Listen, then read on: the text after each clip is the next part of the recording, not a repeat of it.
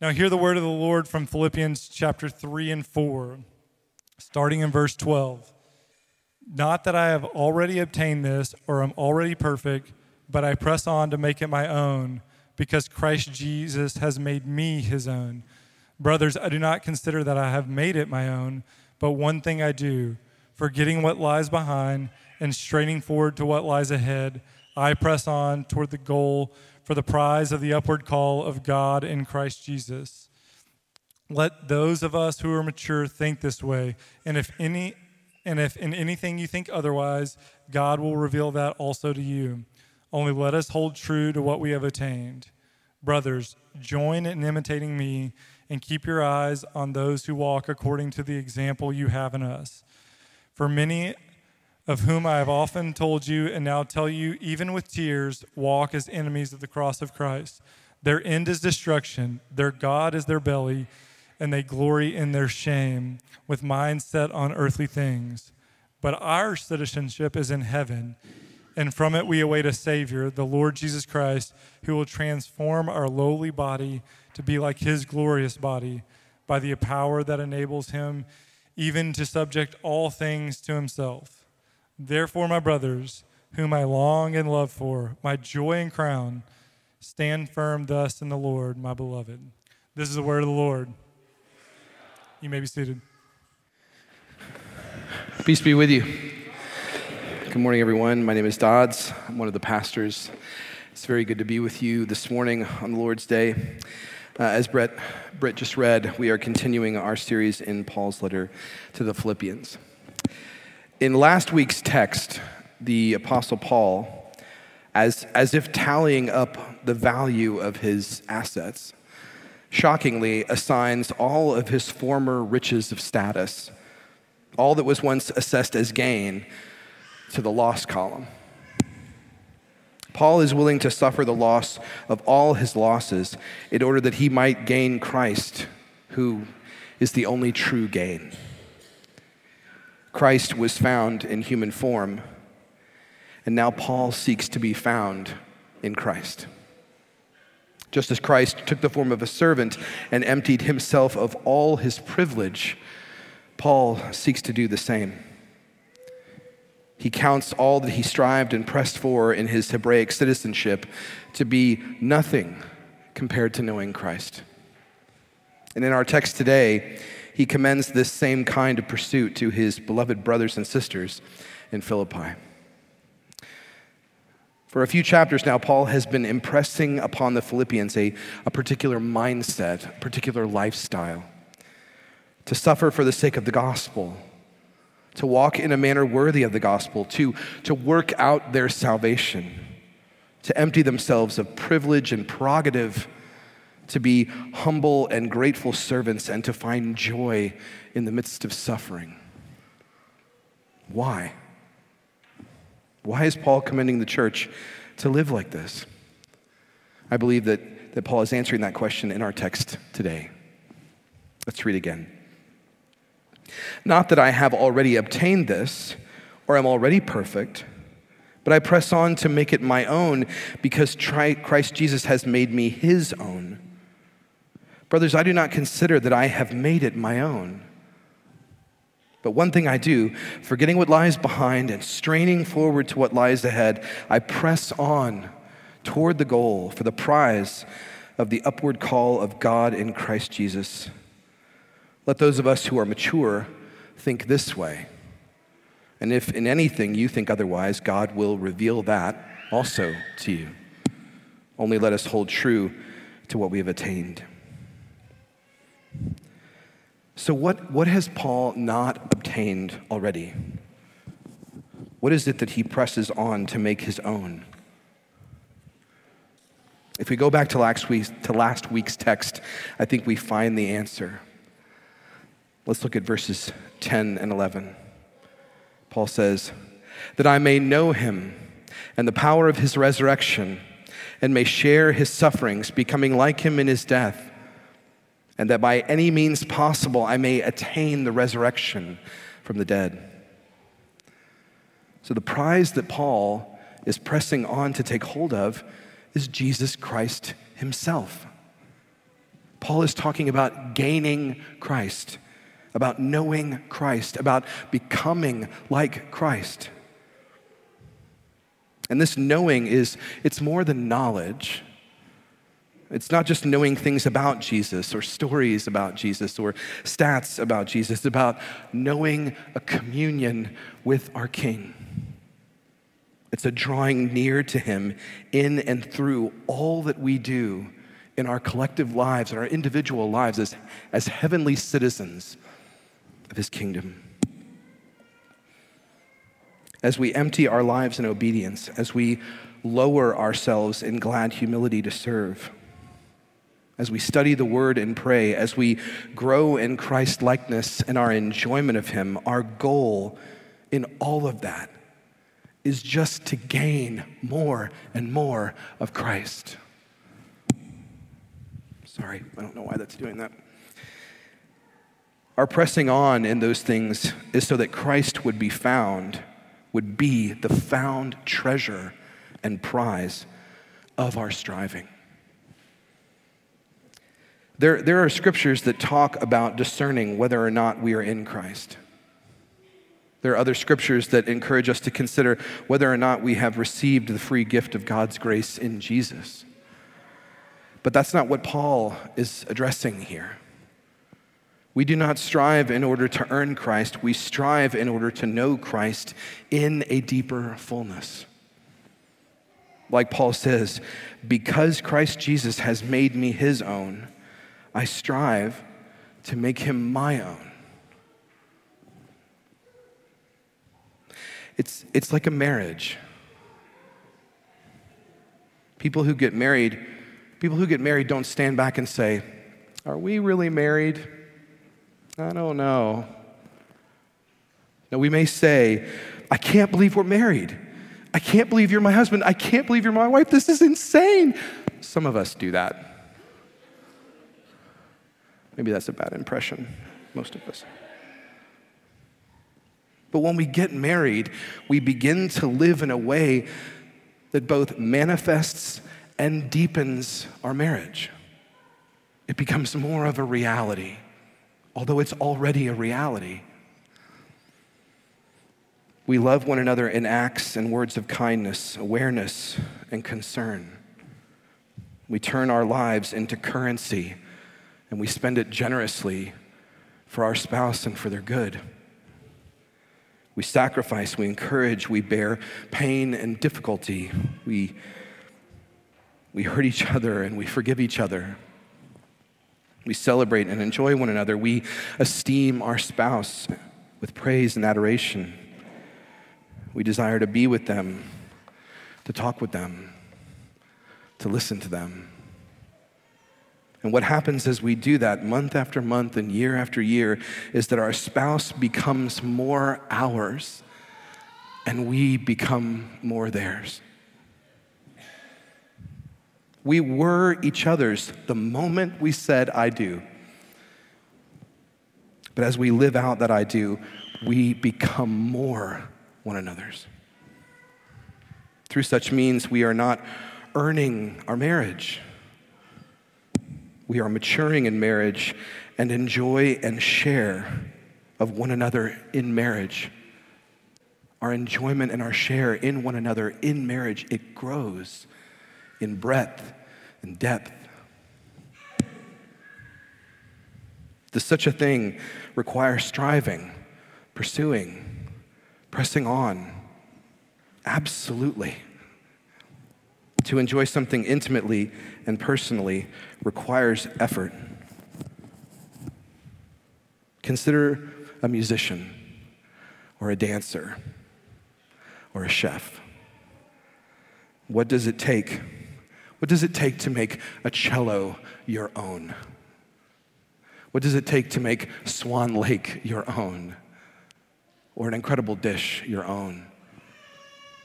It takes effort, it takes striving, it takes sacrifice, it takes diligence, it takes faltering and then trying again succeeding and wanting to succeed.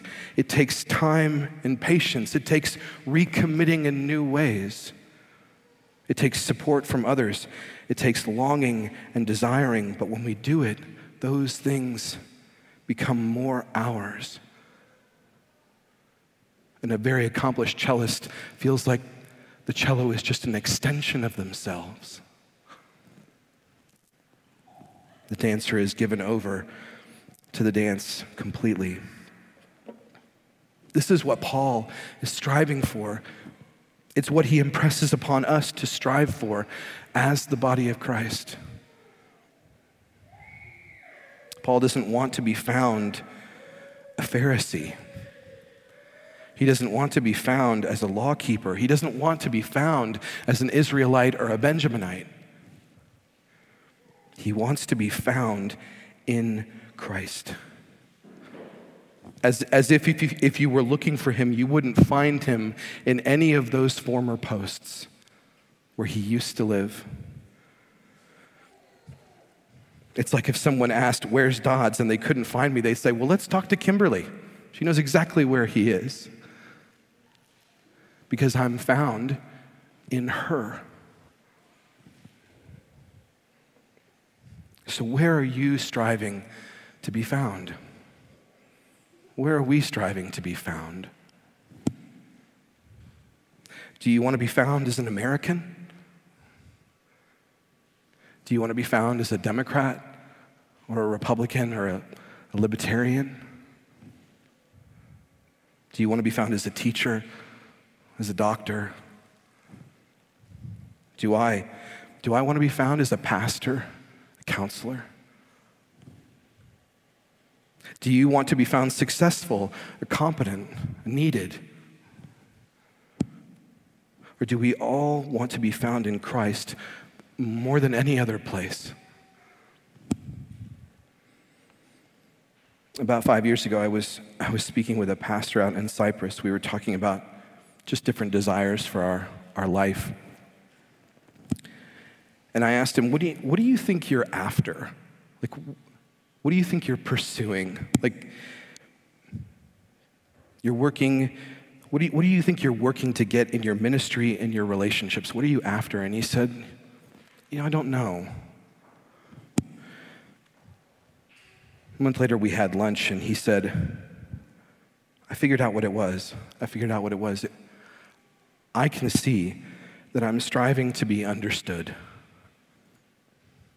In the pulpit, in my marriage, talking to my kids, hanging out with my friends.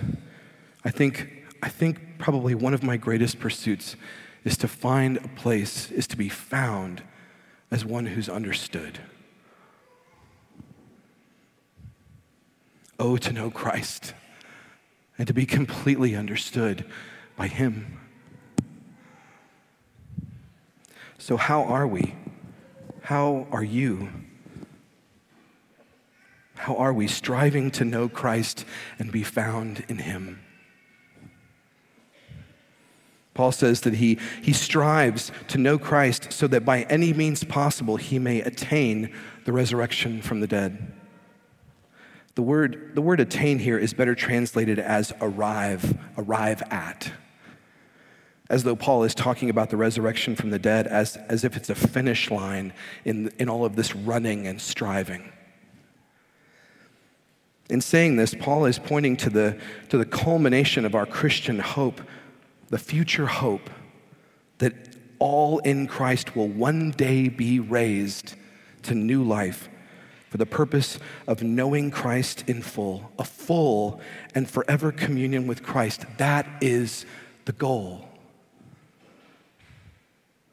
This is why we live humble, obedient, and, enduring unity as the people of God to gain Christ in a greater fullness, to attain, to arrive at that resurrection from the dead. And Paul says he hasn't obtained it, that he has not already been made perfect, nor have we, not, not yet. And this is, this is why complacency in our pursuit of Christ is, is dangerous settling for where, we're current, where we are currently is unwise. Just as it would be in a marriage if both spouses said to each other, I don't think we need to pursue anything further in our marriage. I think we're fine just the way we are. Christ has laid hold of us, and so we do well to faithfully press on in response to his grace. Let's keep reading. Brothers, join in imitating me and keep your eyes on those who walk according to the example you have in us. For many, of whom I have often told you and now tell you even with tears, walk as enemies of the cross of Christ. Their end is destruction, their God is their belly and they glory in their shame with minds set on earthly things. But our citizenship is in heaven, and from it we await a Savior, the Lord Jesus Christ, who will transform our lowly body to be like his glorious body by the power that enables him even to subject all things to himself. Therefore, my brothers, whom I love and long for, my joy and crown, Stand firm thus in the Lord, my beloved. So, with our eyes fixed on the prize that is Christ and the hope of future glory, the resurrection of the dead, Paul tells the church, he tells us to hold firm and stand firm in what they have received and attained in Christ he reminds them of their heavenly citizenship, which he, which he mentioned in particular back in chapter 1. And he uses, he uses political language to describe the Christian life. The church is unavoidably political. She's political in the sense that she is a community of people under the authority of a king with appointed rulers. She is governed by laws and has her own calendar. She has her own culture. She has her own customs. We are, Sojourn, right now part of a heavenly city ruled by Jesus who sits at the right hand of the Father. Paul is reminding the Philippian Christians to consider themselves a colony of heaven more than a colony of Rome. He's affirming that Jesus, not Caesar, is Lord and Savior. And so, as the church, we are to consider ourselves a colony of heaven more than just a colony of America. It's a greater citizenship. We now live as citizens of a, of a greater commonwealth, one that places new and better demands on its citizens. Paul says our citizenship is in heaven, not will be, but is already. And from it we await Christ. This is not only a future hope, but a present reality.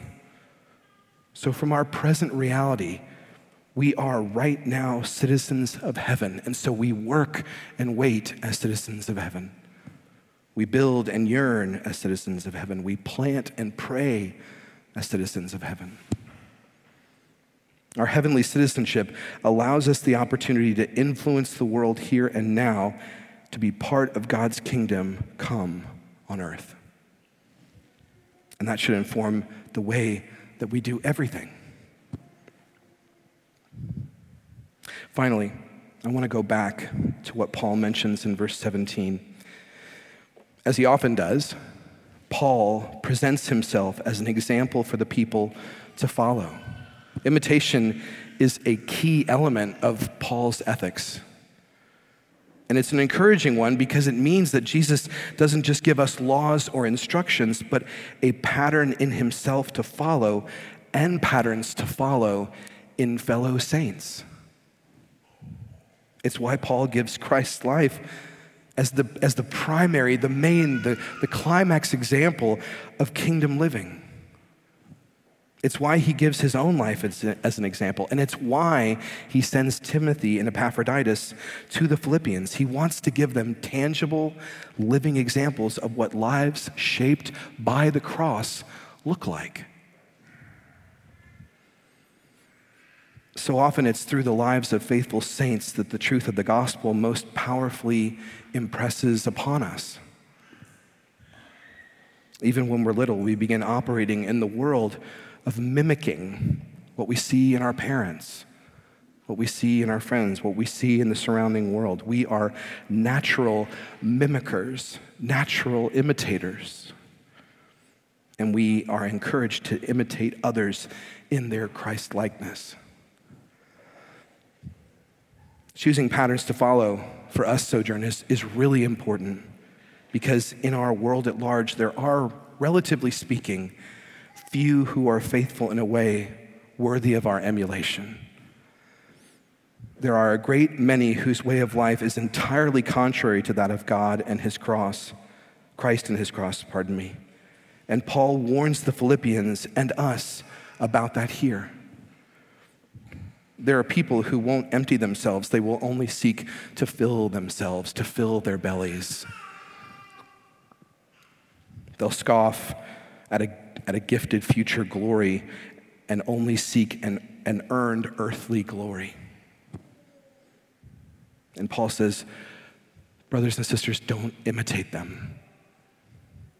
Don't mimic, don't mimic them.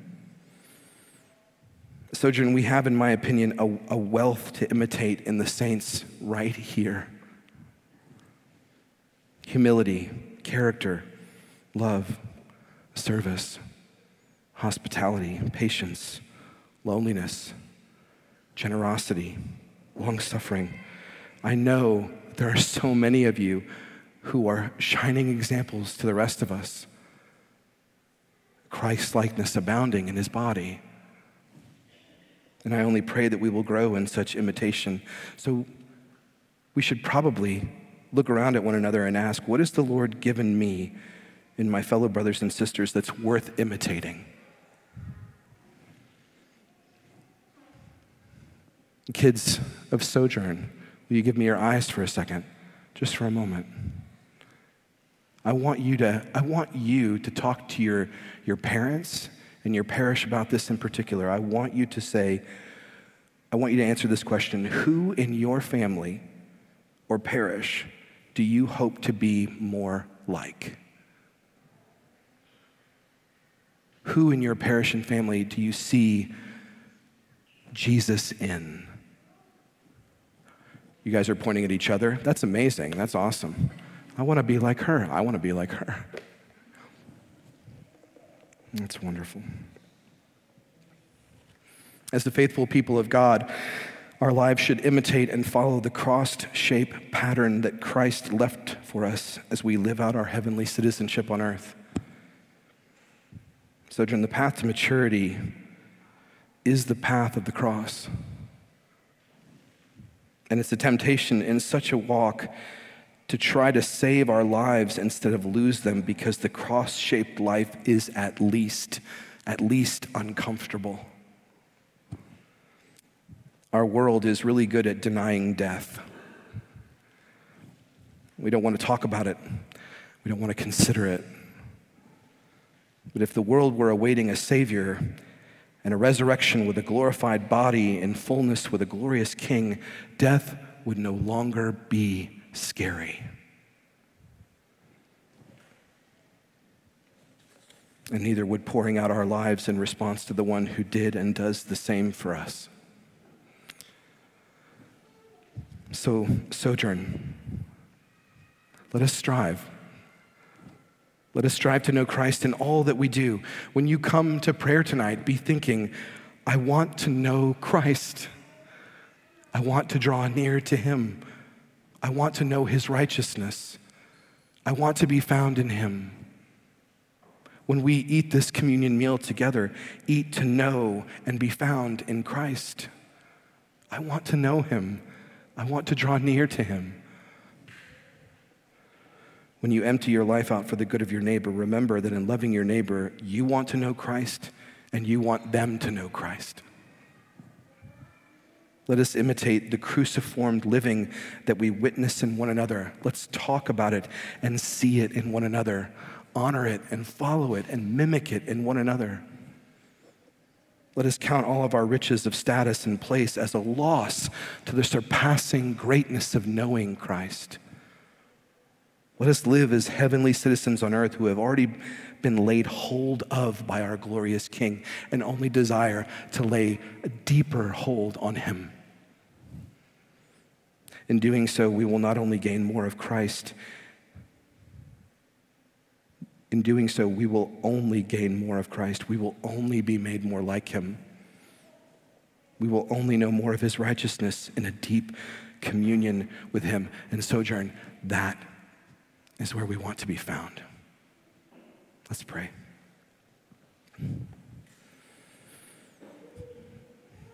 Almighty God, we thank you for your word.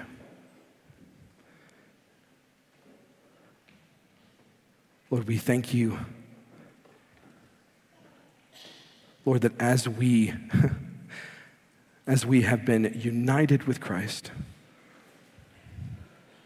as, as Christ has become the bridegroom and we have become the bride, we long to take, Lord, a, a deeper hold upon the one who has already taken hold upon us. We long to know Christ. Long we, we long to strive to forget the places that we used to put our status and our hope and strive forward to take more of what is already true, to gain, to win, to profit of Christ. God, would you make us that kind of people who long to be diligent in our pursuit of Jesus? in everything that we do as we study, as we pray, as we serve, as we empty our lives, as we humble ourselves. Or that the true desire would be in all of this, I long to know Christ more. I long to be made like him more. So that on the, on the day of resurrection, we will enjoy Him in a fullness that we've never known before, but that we've always been striving and waiting and longing and hoping for. Lord, would you help us? Help us strive. Help us press on. Remind us over and over I've taken hold of you already. I've taken hold of you already. Lord, may that feed our striving to know that you were the one who moved first. You were the one who laid hold of us first. Help us, we pray. We love you and thank you, and we ask it in Jesus' name. Amen.